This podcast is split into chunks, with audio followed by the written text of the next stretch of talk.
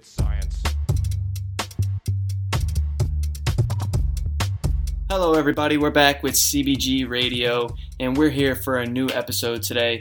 We don't need no goddamn sponsors, we're just here to talk about health, fitness, and everything else related. And we have a special guest on today. Her name is Lauren Burkowski, I think that's Polish. And she's extremely passionate about overall health and fitness and wellness. And because of her own battles with health, Uh, she's going down with her personal experiences to share with others and to coach others. So she received her health coaching certification from the Institute for Integrative Nutrition, went on to get her master's degree in clinical nutrition and integrative health from Maryland University of Integrative Health. She's an avid CrossFitter. She competes at local competitions. And as a nutrition coach, she takes a holistic health background-based approach and her knowledge of sports and performance to bridge the gap between aesthetics and performance and health for longevity. So she's able to help a lot of clients with performance and their results in a gym and educate them on how to nourish their body for a lifetime. And she is the newest coach at Consistency Breeds Growth. So Lauren, what's up?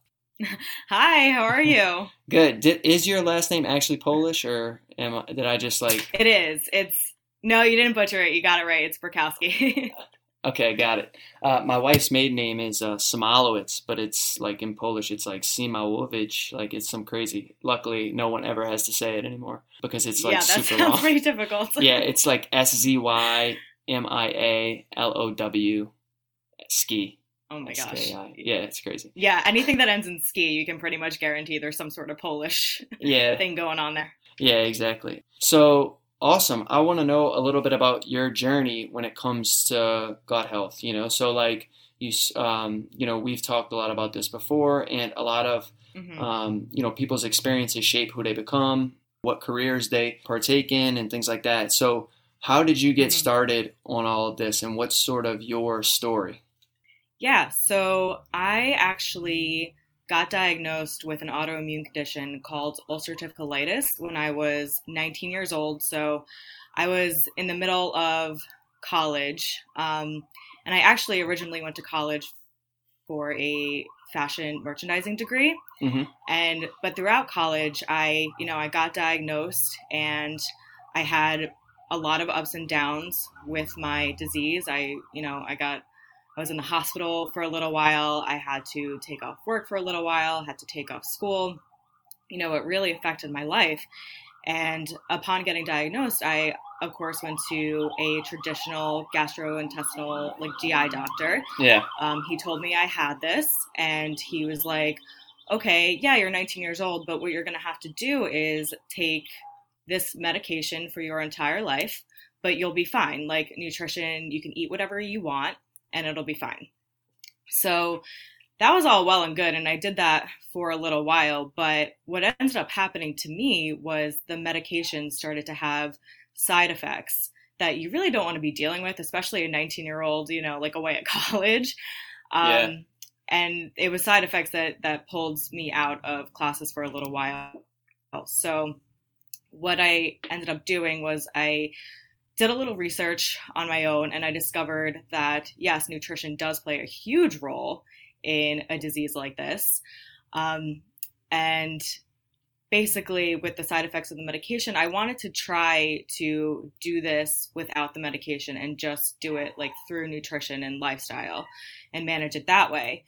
But, but that took a while. And essentially what ended up happening was, while I was doing that for a couple of years, and I was still taking some medication, but topically instead of orally, so it didn't have as many side effects, I ended up having a really bad flare-up when I was around like twenty-five years old, mm-hmm. and I landed in the hospital for a week, and I couldn't eat. I was like living off my couch. I couldn't even get up to get myself a glass of water. Like I was in such bad shape. So when I was in the hospital, they were like, the only thing that we can really recommend doing for you is putting you on a medication. It was called Remicade. Um, and I had to take that intravenously every eight weeks. I had to go to an outpatient uh, program to get that. But that in and of itself had its own side effects. And those were side effects that I couldn't live with. So again, I went down a rabbit hole of research. And I kind of discovered integrative medicine, functional medicine. I went to see an integrative practitioner, and she was basically how I got into all of this and told me what could affect my gut health in terms of nutrition, quality of nutrition, my environment, just things that I had no idea I even had to look out for. And then from there, I was like, oh my God, like I have to spread what I know. I have to spread this knowledge. So I decided to become a health coach through the Institute for Integrative Nutrition, get that certification. But I really wanted to continue that education and really dive deeper. So that's when I decided to go for my master's in clinical nutrition and integrative health, which is what I'm currently doing. And I will soon be graduated from that and be a certified clinical nutritionist. So long-winded answer, I know, but it was a long, long journey with health. But essentially, I just needed to get what I know out there. And I love to help other people. I feel like it's really my true calling in life. And yeah, I just, I needed to get that information out there. So this is, this is what I came to do. That's awesome. Yeah, no, obviously your, your story like really shapes your background, your ability to help others mm-hmm. and want to improve the gut health and, you know, overall health uh, and wellness uh, of people. Because for you, like, uh, you know, you were put in a position where, you know, this severely affected uh, your everyday life.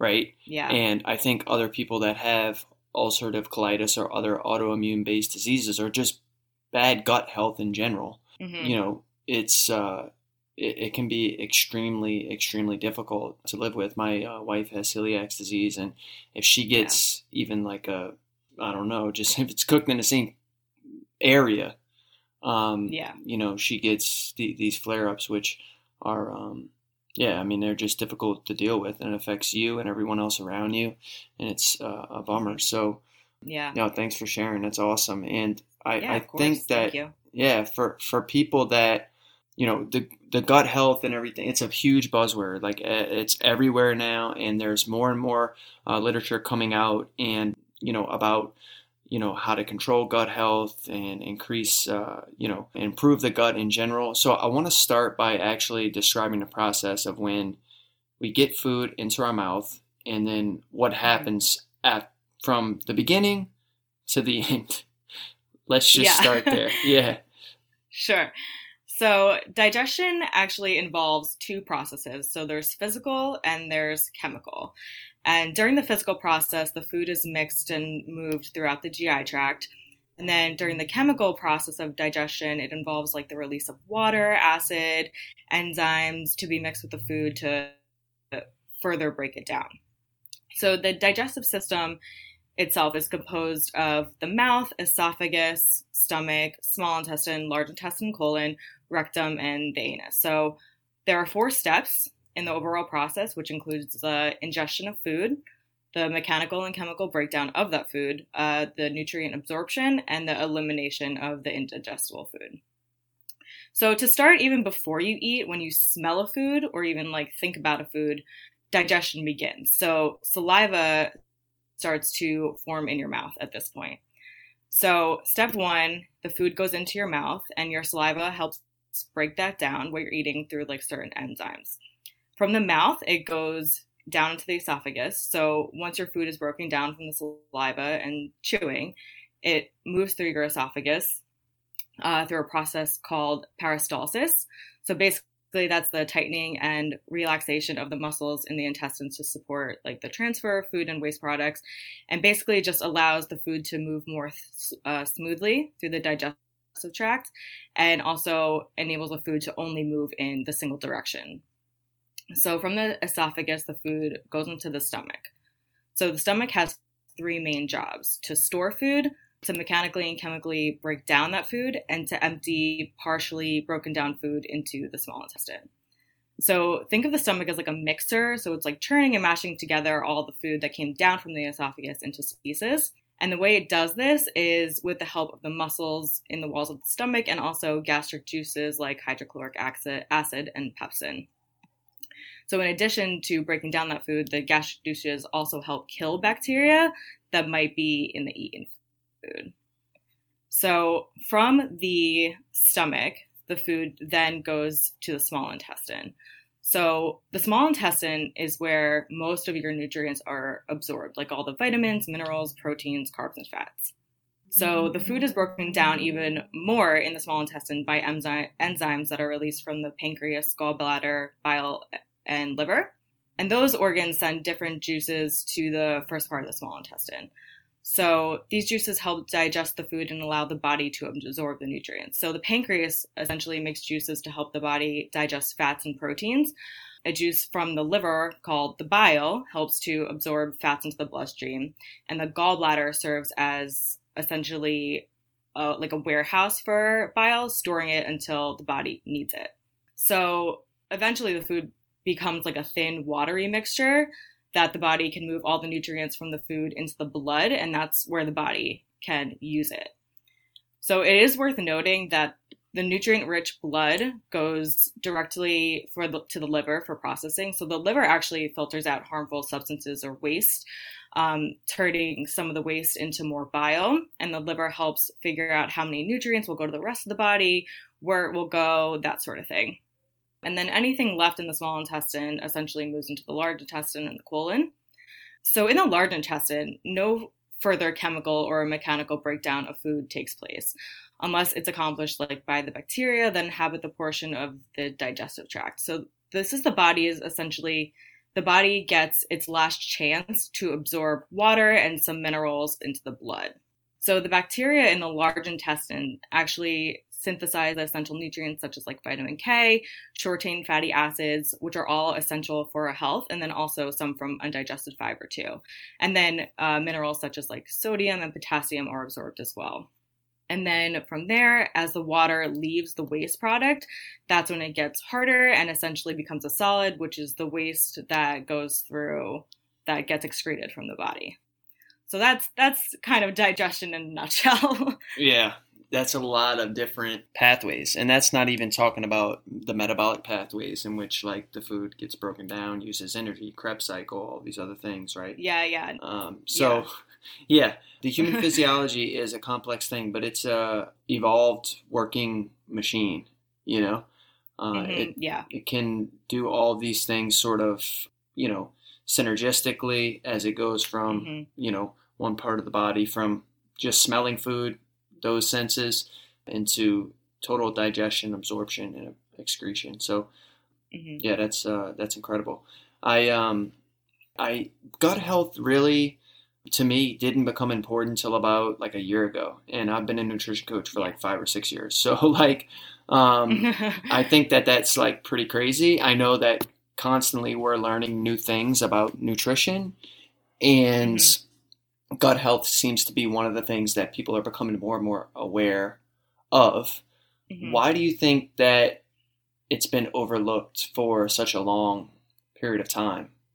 So there's a few reasons why this could be, but I really think that like it's been in the past ten years where more and more studies have been coming out around gut health and its actual involvement in all the different processes of our body and why it's so important to have a healthy gut. Like, for example, the gut is responsible for like not only nutrient absorption, but it's your skin health, like your mood, your cravings, psychological health.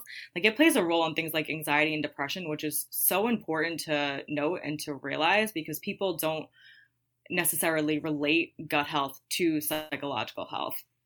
But then not only that, but it also plays a role in like your hormones and P M S like symptoms. It's it's literally your second brain. And again, like I think it's been overlooked for so long because it's fairly new, like in the past ten years. And I like to say, and I've heard this a lot, but like people don't know what they don't know. So when someone has symptoms, when someone has G I symptoms, their first avenue to really go down is, okay, I have G I symptoms, I'm going to go see a G I doctor. But depend, and it really depends on the doctor and their background, but a typical Western medicine doctor is going to be like, okay, you have, let's say, GERD, like acid reflux, I'm going to give you this, this medication to help alleviate that. But it's not really getting to the root cause as to why you have that GERD. So once you get that medication from the doctor, you might, if the medication like works for you and you're happy with it, you're you're not going to necessarily dive deeper into that and go down like a rabbit hole of research like I did. But also like that, that G I doctor isn't necessarily going to talk about the nutrition aspect either, because typically Western medicine doctors don't have that training in nutrition. So they're just going to look at your symptoms, give you a medication, and you're going to go about your merry little way. But it's not until something else happens or your symptoms aren't alleviated that you're going to go down that rabbit hole and discover like a world of functional medicine or holistic medicine and discover that there's like so much more to it. But I think the gap in Western medicine definitely contributes to this information about gut health not being in the mainstream, and that also the research is fairly new. So it's just starting to catch on, especially as more and more people are starting to deal with these chronic digestive symptoms, and people are starting to question why that is happening and why people are experiencing all these chronic issues. Not all of a sudden, but kind of in, in recent years, like the numbers have definitely jumped up in terms of people dealing with chronic conditions. So I think it's just a lack of getting that knowledge out into the mainstream. Yeah. Yeah, no, it makes total sense. And I think, uh, like I said before, like it does take time for enough research to accumulate for people, for it to actually get noticed. And, uh, right. and then, yeah, after that, it obviously takes time for the mainstream media to, or whoever's, you know, talking about science in general and has a platform to talk about science to uh, provide some information. So I guess we can just yeah. do our part, uh, at least with this podcast, to, you know, maybe provide more insight into mm-hmm. gut health and the microbiota in general, you know. So yeah, many, exactly. Yeah, yeah, I mean, you said so many interesting things there, as it's, you know, sort of the second brain that has like so many different, you know, nerve cells and neurons in the stomach compared to the brain, and, you know, how a lot of people aren't really able to, they're, they're taking a sick care approach instead of a healthcare approach, which is what we see right exactly. now everywhere. And right. we, we're also seeing it with the gut. So, you know, in your opinion, I mean, obviously there's a lot of different uh, scenarios here, but, you know, how does someone start to go about, like for, for someone that has any type of pain or their bowel movements aren't correct? What are some of these issues with the gut that people are experiencing symptom-wise, and what are they likely experiencing, or how do you, you know, diagnose where these issues are coming from for people? So this could be many different things. So where the issues stem from could be from a multitude of different things, like from the standard American diet to the quality of food, like if you're looking at organic versus non-organic versus like environmental stressors, to the cleaning products we use, different infections, skincare, stress and emotion. All of this plays a part in gut health. In terms of like, so I like to look at toxic burden as a whole when I'm, when I'm talking about gut health in general, where these issues are stemming from. So you really have to look at what you're ingesting on a daily basis, what you come in contact with on a daily basis, because all these things play a role in the health of your gut microbiome. And if you are constantly ingesting like certain toxins from like pesticides and herbicides in food, or like um, if you're putting like different things on your skin or using different cleaning agents um, that involve chemicals, then you can be susceptible to things like leaky gut. So that can look like random food sensitivities popping up, like if you have leaky gut, because what essentially happens is the food that you're ingesting leaks out into the bloodstream, and then your body starts to attack that food, and that that's what gives you the symptoms. So leaky gut can cause anything from like chronic fatigue to random um food sensitivities popping up that you never really had before. Um, and then also this toxic burden and your toxic load can contribute to dysbiosis, which is essentially imbalance in the gut bacteria. And then you start to not be able to digest certain foods as well. And then you start to get psychological symptoms, or like depression or migraines or things like that. So everything that you do on a daily basis contributes to a healthy gut in terms of the microbiome and healthy bacteria versus quote unquote bad bacteria, and which bacteria can thrive. So when you have that dysbiotic gut, you're really looking at like new food sensitivities, you're looking at pain, you're looking at constipation, diarrhea, abnormalities, just all the things.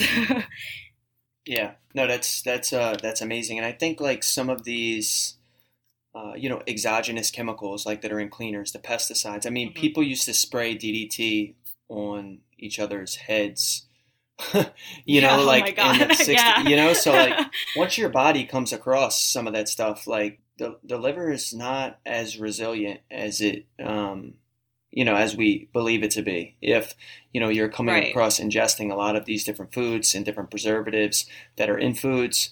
I mean, it's always been, at least my belief prior to learning more about gut health, that, it, you know, from for the for the majority of people, you just need to focus on calories because you probably need to lose weight and that's going to help improve things. But you also need to be making sure that you're not losing weight by just eating pints of ice cream and processed dairy right, and other exactly. things, right? Because that does, uh, you know, a huge impact on that. And why we don't like the if it fits your macros approach typically is that people can get their protein, carbs, and fat and eat whatever the hell they want, right? And then they right. come up with these yeah. digestive issues, and we have no idea why, because we uh, haven't given given them any uh, guidelines on intuitive eating and understanding what foods, uh, you know, protect the gut or improve gut resiliency versus not. And it doesn't mean like some of those foods are totally off limits or that they're bad foods, mm-hmm. but it's understanding that they need to be done in moderation. And that's from a weight loss perspective as well as a gut health perspective, right? Um, yeah, exactly. Yeah. Um, I, I really think that like in terms of like eating macros, like people, yeah, it could be a great thing as far as weight loss is concerned, but you really have to do it from A, a healthy micronutrient standpoint as well, and just make sure that you're getting everything you need from the, those micronutrients so that your body can function properly, and you're not going to wake up one day and be like, oh, where did where did all these gut problems come from, like all of a sudden. So it's it's really important to look at not only the macronutrients but the micronutrients as well. Yeah, yeah, and a coach assessing that seems to be fairly important. You know, I mean, those mm-hmm. those yeah. micronutrients, vitamins, minerals have significant play with our immune system. And, uh, you know, right now, as we're dealing with, you know, still dealing with COVID nineteen and possibly a second wave, you know, you need some of those things, you know, to help the metabolism function appropriately. Right. Yeah. Um, and, you know, e- you know, thermal equilibrium, you know, like uh, your body temperature, core temperature, like your yeah. metabolism. And, you know, like I said, the, your, your immune system, all those things are really important, and they're important for the gut as well.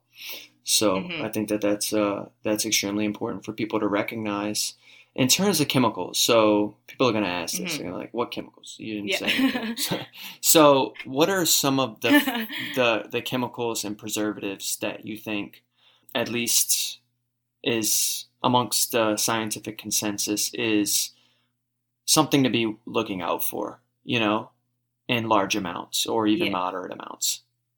Yeah. So when you're looking at things like processed foods and the chemicals that are in processed foods, you really want to look for things like emulsifiers and artificial sweeteners, refined vegetable oils, and then also pesticides and herbicides, which pesticides and herbicides won't necessarily be on a label. Like right. they won't actually put that out there. But things like when you're looking at oatmeal or anything processed with like a grain or like something like granola or things like that, or even just if you're looking at vegetables that aren't organic, certain vegetables, like they're going to be sprayed with those pesticides and herbicides. And all of these things have an effect on your gut. So let's just say you're looking at a label. So things like poly, there's something called polysorbate eighty, and then also um, carboxymethylcellulose. And both of those things are emulsifiers. So polysorbate eighty actually decreases the beneficial bacteria in your gut, but not only that, it can actually feed the pathogenic bacteria, which then leads to increased gut inflammation, which can lead to weight gain. Whoa. So think of things like heavy cream, bottled sauces, dressing, those things that combine liquids and fats. That's going to be that stabilizer, and that's what you have to look out for, something like that. The carby, the carboxymethylcellulose is also an emulsifying agent, but it's used as like a thickening agent. So it causes gut inflammation by immediately, like it messes with your gene expression in your gut bacteria. And just, it's a very, it produces like a very gut irritating protein. So things like, again, like milk, cream, fruit juices, cream cheese, cottage cheese, anything like thick, like gelatinous foods, gelatinous mm-hmm. foods, yep. that's where that would be, that's where you would find that. And then you have to look out for things like artificial sweeteners, like aspartame and uh, Splenda. So basically, if you're looking in terms of like Splenda, so it was, it essentially decreases the beneficial bacteria in your gut. But then not only that, it actually has been shown in studies to heighten liver enzymes, which can interfere with absorbing your nutrients. So again, you're going to find things like diet soda, sugar-free products, um, protein powders can contain this, pre-workout drinks, they often contain something called sucralose, which is essentially Splenda, which is pretty damaging to the gut. And then aspartame is another artificial artificial sweetener, so it changes the type of gut bacteria. Um, and then can make your body worse at processing sugar. Um, so things like diet soda and all diet products would could contain aspartame. And then another thing to look at that I mentioned is the refined vegetable oils like canola oil. So these cause inflammation, and over time, this inflammation can compromise the lining of your intestines and allow partial actually digested food particles to pass into your bloodstream, and like I mentioned, something called leaky gut. So these really contribute to the onset of leaky gut. So you really want to look out for those on the labels. And then lastly, like the pesticides and herbicides that I mentioned, gly- uh, glyphosate is a huge one here, or like in other words, a weed killer or a Roundup. They spray it on the food to essentially keep the bugs off, but then you're ingesting that. So again, this would not be on a nutrition label, but when buying things like oats and non-organic vegetables and things like that, you really want to go for organic, um, especially in things like this where it matters, because they, for most things, they can't use glyphosate on organic products.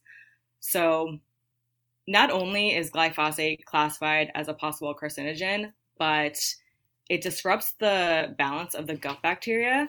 And when it's disrupted like this, it can lead to, you know, like I mentioned, the development of food sensitivities and intolerances. Right. It's just known to really damage the gut microbiome, so you really just want to be careful at what you're what you're buying. And then lastly, I would just say, like, you gotta, like, on labels, look for like things like B P As, B P S, and B- mm-hmm. uh, B P F. So B P A has been known to damage the gut bacteria and increased risk for irritable bowel syndrome and also colorectal cancer, but it also mimics estrogen, which disrupts your hormones. Yep. And now I know like B P A is definitely becoming less common these days because all this information has been put out there. But what companies are now doing is labeling bottles like B P A free. But when they do this, it usually means that the manufacturers have replaced that B P A with things like B P S and B P F, which there is research to suggest that these are actually no better than B P A. So you really want to try to limit or avoid food, foods and drinks that are packaged in plastic containers or aluminum cans and things like that. Yeah, so the glyphosate that you were talking about before, so that's in Roundup. So a lot of people use that as like a weed yeah. killer and other things like that, and that has come out mm-hmm. to cause, you know, in large amounts to act as a carcinogen. Not yeah. large, relatively large, you know what I mean? And then, yeah, you obviously want to watch out for, you know, large amounts of stevia and, you know, aspartame and these other artificial artificial sweeteners in regards to mm-hmm. gut health specifically. So the interesting thing here is like people think that they're doing a good job by taking in zero calorie foods. Um, and for weight loss, you are, right? Yeah. But uh, when yeah. it comes to overall gut health, you may be compromising, you know, your gut health, and you may, you may not see it right away. Like you'll drink a Diet Coke, you'll feel fine. Right. And then you drink two to three Diet Cokes every day for ten years. And uh, then you're, yeah. you know, then you're really in trouble. Um, the other thing you said about B P A. So yeah, this is, at least my understanding is that this is a uh, severe, um, you know, endocrine disruptor. Um, yeah. For, for people, and it is uh, present in a lot of different plastic bottles. And I, I am a synthetic chemist and was a synthetic chemist in the pesticide industry. Uh, I wasn't making mm-hmm. pesticides, but um, I was uh, actually, I wasn't coming up with novel pesticides. I was making pesticides that companies and other things uh, had been developed and are banned. And then colleges, universities, mm-hmm. and testing facilities could use our yeah. compounds as a standard to test against, you know, what is the level of it in the water or whatever. So um, gotcha, I yeah. worked on, I made, I like extracted hundreds of grams of glyphosate out of Roundup uh, as a as an oh internal standard, um, like neat, you know. Uh, yeah. And, yeah, and, um, you know, I worked on uh, some P C, uh, P C O S compounds and, you know, what happens, you, you find that there are so many different derivatives of these compounds. So for B P A, one derivative is B P S. So B P A is bisphenol A. Um, mm-hmm. So this is a compound that's fo- found in, you know, a lot of plastics, as you mentioned. And when they ban B P A, what companies do is they just make a derivative of B P A. So they make a right. compound like B P S, for example, or B P F, right? So these structurally are slightly different than B P A, but the body actually recognize them, recognizes them very similarly, and they still exactly. act as hormone disruptors in the body, right? Yes. Um, so mm-hmm. since it's not banned, because it's not B P A, right? It's B P S. Um, yeah. that, you know, they have to come up with uh, testing and other things, and then eventually that gets banned, and they move on to the next thing. They move on to the next thing. Um, so just because it says B P A free doesn't mean there isn't a B P A derivative that is not currently banned by European Union or, or, you know, you, wh- whoever else is regu- you know, regulating a lot of these, um, these different compounds, both in the U S and outside. Right. Right. Exactly. Um, so, yeah, so I think that that's uh, super informative for people to know, because uh, a lot of people buy B P A based stuff, but, you know, what do you think that they're using as preservatives in their plastic? If they don't have B P A, yeah. they're using something else that's potentially harmful. So, you know, if you can stay away from plastic in general, I mean, exactly. You know, yeah, yeah, yeah, yeah. That's the idea. Yeah. just, just try to stay away. Like I, I like to just buy glass where I can. And then also in terms of like ingredients list, like I just, my rule of thumb is to just stick to a short ingredients list that you can actually pronounce the ingredients in. yeah. Like, good rule of thumb to stick to by far. Yeah, because yeah, everybody is not a chemist or a nutritionist. They cannot look through and search every single chemical that they're putting into their body and stuff. So yeah, um, exactly. that's a good rule of thumb. And then if you get fruits and vegetables, uh, try to stay organic. And if you can't, make sure you thoroughly wash uh, all of your fruits and vegetables um, as much as possible.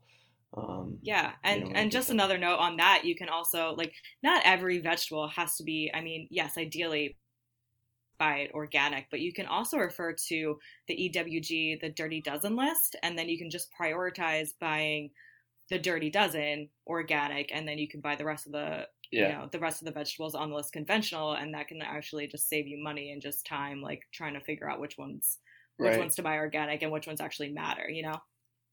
Excellent. Yeah, that's awesome. Another weird thing about gut health and diagnosing people, you know, is, and we talked about this a little bit, but people understanding what the differences between like an autoimmune condition is, like celiac disease, versus what an intolerance is versus what a sensitivity mm-hmm. is. Because a lot of people are like, I'm carb intolerant, or I have a, you know, a gluten sensitivity, right? And yeah, yeah. I think that these these words are kind of just floating around everywhere, and people use them synonymously, but they're actually not the same thing, right? Right, right. So celiac disease, like you mentioned, it is an autoimmune condition. So this is where the ingestion of gluten actually leads to damage in the small intestine. And then those with celiac have impaired absorption of nutrients because of that damage. So if someone with celiac were to consume gluten, they can also have a very serious, serious reaction, depending, of course, on the severity of their disease. So they they could be like an anaphylactic shock. They can they would need to go to the hospital and things like that. Um, in terms of like food intolerance and food sensitivity, it is worth noting. So like there's something also food allergy okay. that comes like a step down from like an autoimmune condition. Mm-hmm. So this is like an IgE response, like an immediate response okay. to a food or a foreign substance. And this is like your anaphylactic reaction. So then when you get into food intolerance, so this mostly refers to the body's inability to process or digest certain foods. And a good example of a food intolerance would be, you know, someone that has lactose intolerance. So our bodies simply, when you have a food intolerance, don't have the enzymes to break that specific food down. And then also, so food sensitivity. So there is controversy around like what exactly happens to the body in someone with a food sensitivity. But essentially, the exposure to a specific food may create an immune reaction that generates like a multitude of symptoms, but not like an anaphylactic reaction or anything like that. Like these symptoms are not life-threatening, but they can be quite disruptive to the body. But these can include anything from like joint pain, stomach pain, fatigue, rashes, brain fog.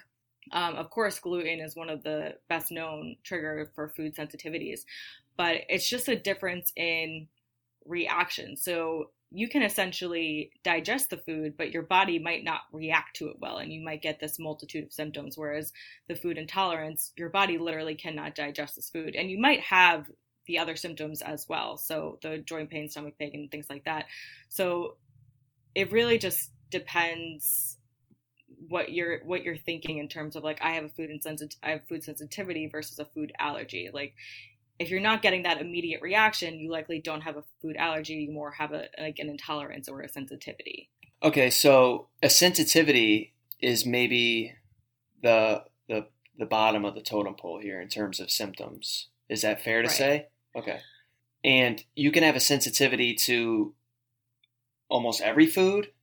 Is that something that to, are there some more common than others? Like, I know what intolerance is, like people have a lactose mm-hmm. intolerance, right? Like that's very common. Right. Um, but with sensitivities, are there some foods that are people are more likely to be triggered by, just so that people can uh, at least have an understanding, like with what foods that they ate, so they can maybe self-diagnose themselves or something like that? Yeah.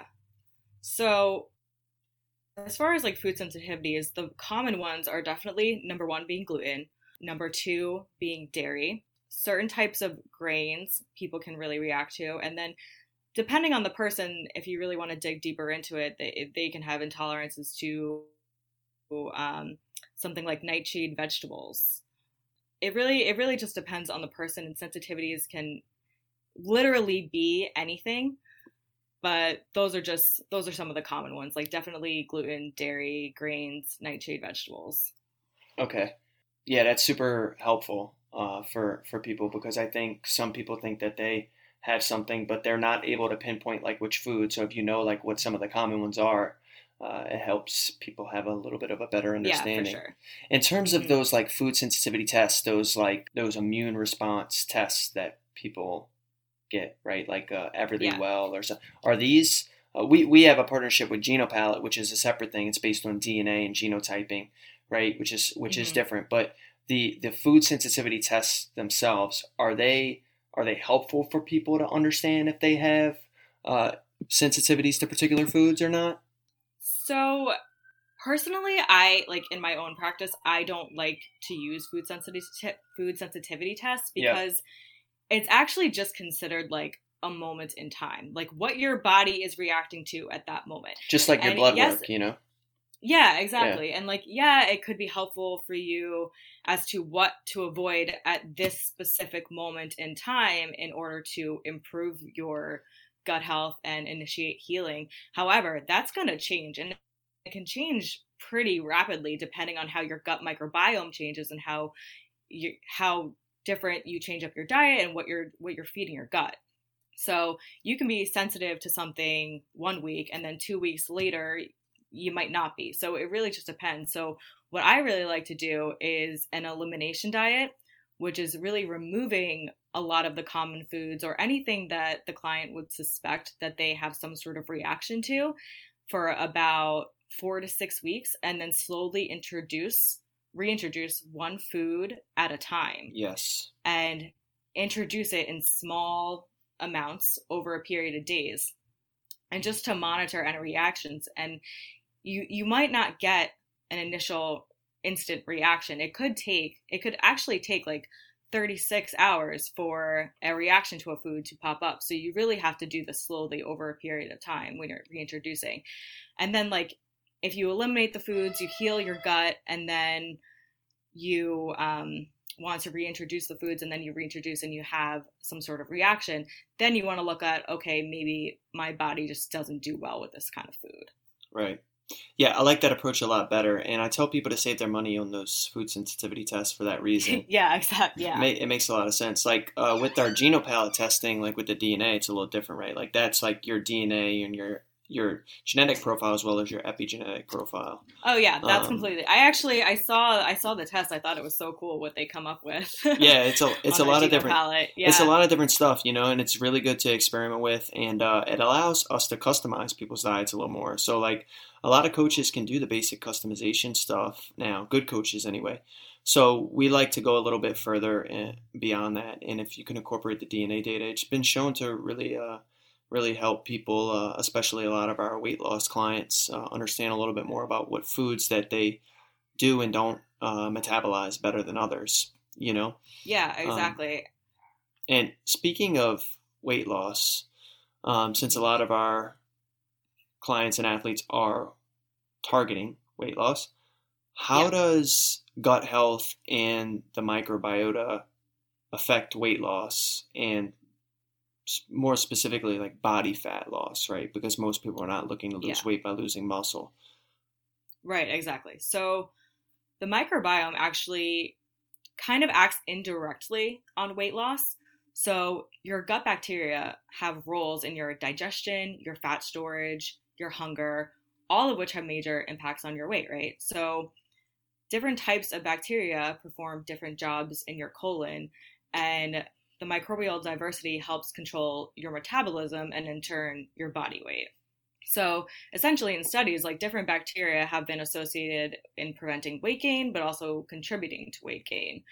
So And then also there have been studies like, so the gut microbiome of individuals who are overweight show patterns of dysbiosis compared to healthy individuals. Um, and ultimately this is associated with inflammation, increased blood sugar, and people can actually carry around like five to twenty-five pounds worth of inflammation alone, which is actually wow. insane. Um, yeah. And once you target that inflammation and you work on really like cleaning up your diet and focusing on just like decreasing that, that's when you will see decreases in your weight loss um, once that inflammation is addressed. So nutrition and lifestyle really have a great impact on the diversity of your microbiome and your susceptibility to gain weight or weight loss or like just overall like obes- obesity and you just really need to make sure that you're eating like a variety of plant-based foods, an array of colors, like those prebiotic fibers, like everything you do, everything you can do to enhance your gut microbiome function is what you should really focus on. And that will, that will have a great impact on your weight loss journey. Yeah, no, that's awesome. I, um, I resonate with that a lot. And I think that a lot of our, our listeners will as well, uh, just because they, Uh, originally, when they start eating a lot more food, they almost immediate, uh, uh, like a lot better, like they're cleaning up their diet, working with us. Yeah. They see, mm-hmm. boom, like a five pound decrease. And it's like, we know that there's no way you lost five pounds in three days of body fat. um, you know, yeah. it's, uh, there's yeah. some anti-inflammatory things that you were doing to your body for so long that you're either holding on to water. That's why it's very important to like, not just look at the scale, but also look at like your pictures and how you're feeling, how your clothes are fitting, you know, yeah, exactly. Because you don't know where that stuff, the, the weight is coming from. Is it coming from water? Is it glycogen storage? You know, like what mm-hmm. is, you know, mm-hmm. is it, is, is your gut getting, getting cleaned out? Like what are some of these things that, uh, or other things that hold, hold weight, uh, in the body besides body fat right. um, and muscle and stuff right, like exactly. that. I do want to end with this last question, and then I'll obviously have you like sort of introduce where people can find you and stuff. Do you know how alcohol affects the gut? Because like the majority of even myself, like I drink like once a week, like most people, mm-hmm. a bottle of wine, you know, with, with uh, Rebecca, my wife, and like, what the hell am I doing to myself when I'm, when I'm doing Yeah. Oh gosh. Um, yeah. You weren't ready for that. Topic. You weren't ready for that. No, I wasn't. But you know, it's, it's funny. It's, it's interesting to talk about because like, as like knowing as much as I do, like I also have a couple drinks, like I'm not a robot. Like I like to go out with some friends. You're drinking some spiked like, eggnog right here. now. Yeah. Yeah. Yeah. No, like let's be real. Like I'm human, but Um, unfortunately, alcohol has no good effect whatsoever on anything. So in terms of gut health, it's really wiping out your good bacteria. So it's allowing those pathogenic bacteria and those bad bacteria to thrive, which is, of course, something you don't want to do. So it's essentially contributing to that dysbiosis, which leads to everything else that I mentioned as far as, um, you know, like food sensitivities, you know, constipation, diarrhea, like just pain, like overall, like physical pain. So it's not something that you really want to do that often. But then also alcohol contributes to something called leaky gut, like I spoke about. So it's really damaging the lining of your of your gut, which is contributing to all the other issues that I mentioned, like food sensitivities, you don't know where they came from, or like an autoimmune reaction, things like that. So, and then it's just depleting your nutrient storage as well. So depletion of the nutrients uh, has a bad effect on your gut health as well, because that's what the good bacteria thrive on. So again, like you really, you really do want to limit your alcohol intake as much as possible in terms of when you're trying to like keep your gut happy and healthy. Awesome. That's uh, that's uh, what I wanted to hear. Uh, well, I yeah. didn't. I didn't want to hear it, but that I know that it's. Uh, no, I know it's true. Yeah. yeah. Yep. Um, oh my God, this was uh, like so informative. I think that our listeners are going to love this, and um, yeah, we're definitely looking forward to having you on again to talk more specifically about some of these gut health issues. You know, because it is uh, something that is affecting people in a multifaceted way, with weight loss, uh, with feeling good, with their overall health and their wellness. And I think the more uh, topics we have related to this and the more information we put out, the more people can understand that, you know, it's it's not really just about fitting in your macros and eating whatever you want. There are repercussions to that. Um, if you don't mm-hmm. think that uh, different foods, that foods are created differently and not all foods are created equal, um, you're an idiot because their foods are, I mean, that's just the reality, right? Like, uh, yeah, the, yeah, no, the, you're right. Uh, yeah. The carbs from ice cream are, are the same as the carbs from a banana, but the stuff that's in the ice cream is severely affecting uh, other metabolic processes in the body. Exactly. And exactly. That's, that starts with, um, your gut. So, um, yeah, if you're like a bodybuilder and you don't care about your health like ten years down the road, then by all means, like eat whatever you want to get your macros in. But if uh, I think the majority of people are worried about more than that. So um, yeah, I, I appreciate you coming on today, Lauren. And uh, I'm super excited for you to be a C B G coach. I look forward to learning a crap ton more about this and for uh, for us to talk, uh, you know, just more about gut health and, and helping empower our clients to, to feel better, look better, uh, and do better, you know? Yeah. Thank you so much for having me on. I really, I really enjoyed this and I, I can't wait to do it again. This was, this was fun. yeah. Yeah. It was a lot of fun. Tell people where they can find you. Uh, I know they can find C B G, um, and then they can get to you, but how else can yeah. they find you on social media and stuff? Um, so I mainly just hang out on Instagram, so you can find me. My handle is nontoxnutrition, um, exactly how it sounds. So N O N T O X nutrition on Instagram. Awesome. So they can find you directly, message her on there if you guys have any questions or want to know more about gut health or autoimmune-based diseases that affect the gut. And um, yeah, we hope to see you guys next week. Uh, C B G Radio, we're out. Thanks for listening.